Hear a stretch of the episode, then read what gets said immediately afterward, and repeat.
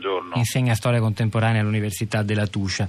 Eh, senta Ridolfi, la prima domanda è proprio questa, eh, cioè, sembra esserci almeno delinearsi anche dai messaggi che arrivano in questi giorni dagli ascoltatori di Radio 3 una grande divaricazione tra, tra, tra la passione per, per, la politica che non è soltanto fatta di nomi, di protagonisti e invece la, la, la diatriba dei vertici del PD che è soprattutto personalizzata nel racconto dei media, questo è chiaro, però una, un proprio contributo lo danno anche i politici stessi forse. Sì, beh, questo distacco lo, lo, lo, stiamo notando da un po', un distacco tra i militanti, il senso di partecipazione alla vita pubblica, alla politica e i gruppi dirigenti, potremmo dire del PD, ma insomma più in generale della politica italiana e anche fuori, se poi volessimo dire. Questo distacco, questo scollamento per cui la passione politica che è animata da sentimenti, dalla capacità di provare emozioni, senso di condivisione, non trova riscontri, non trova chi la, la sappia bene interpretare come, come, in passato a lungo invece accadeva con eh, dirigenti, leader eh, popolari, amati, eh, che costruivano consenso e che riconoscevano eh, le esigenze del paese. Questo mi sembra stia, sia venuto un, un po' meno. Ecco. Non in tutto l'arco parlamentare però forse professore, cioè in realtà l'elemento specifico che ancora sembra caratterizzare il Movimento 5 Stelle per, nonostante gli, gli, scandali e le difficoltà della giunta romana eh, testimonia forse un qualcosa di diverso nel rapporto tra elettori ed eletti. Allora, o sì, no? O è anche sì. questa una rappresentazione semplicistica, mediatica di quella realtà? Ma dunque il Movimento 5 Stelle ha un genuino sentimento di partecipazione e di passione fuori discussione, altrimenti non ci sarebbero questi numeri così alti di consenso politico ed elettorale. Eh, la prova del governo sul piano locale, poi in prospettiva si vedrà, eh, sarà la vera chiave di, di, di lettura e di misura di un consenso possibile, potenziale possibile. Eh, se stiamo alla storia del PD, quel ragionamento da cui sono partito, insomma, mi sembra, lo, vor, lo, potrei, lo vorrei confermare. Se invece allarghiamo l'orizzonte, passioni politiche ci sono e come? Ci sono a destra, a sinistra, eh, c'è un, un volontariato civile sociale e culturale larghissimo nel nostro paese negli ultimi 15-20 anni che in qualche modo è complementare rispetto invece alla caduta della partecipazione alla politica in senso stretto. Quindi mh, il discorso è più complicato.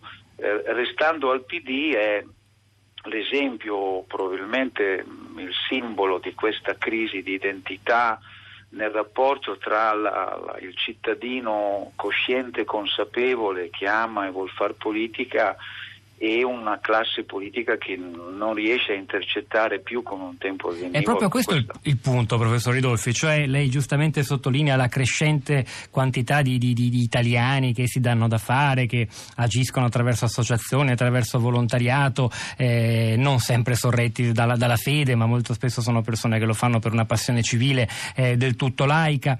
E questo è un, uno straordinario bacino potenziale di, consenso politico e però, e però eh, la, la, forma partito sembra non essere più la migliore per intercettare, raccogliere, rappresentare questa ricchezza. Eh, è chiaro che so, sullo sfondo si delinea la proposta di Giuliano Pisapia, forse quel campo progressista che vorrebbe proprio aprirsi a queste realtà rifiutando anche di adottare il nome partito. Ieri abbiamo sentito la grande perplessità di Massimo Cacciari rispetto a questo progetto, ma al di là della vicenda Pisapia è molto difficile e tuttavia è la grande sfida politica di oggi quella di intercettare quel bacino. Come si può fare?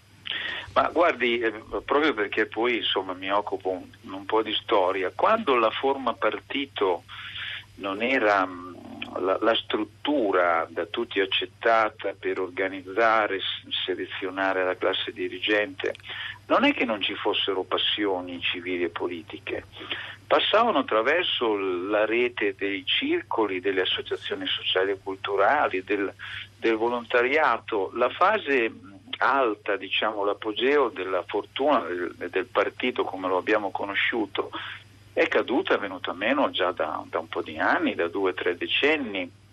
E secondo me dobbiamo accettarla questa transizione verso un modo di fare politica che non necessariamente si costruisce solo o prevalentemente in un partito nella accezione diciamo novecentesca.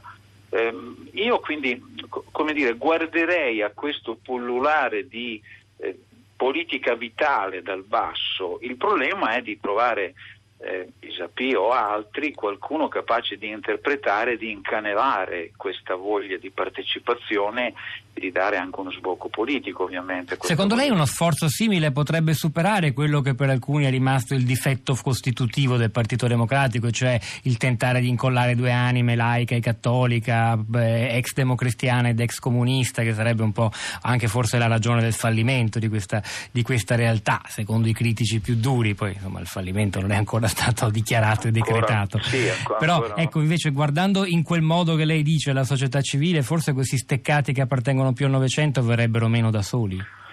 E, e comunque sono venuti meno e comunque i ragazzi di 20 anni, di 30 anni anche, non, non, li vivono più quegli steccati come li viveva la mia generazione, come ne abbiamo vissuti noi diciamo nel secondo Novecento.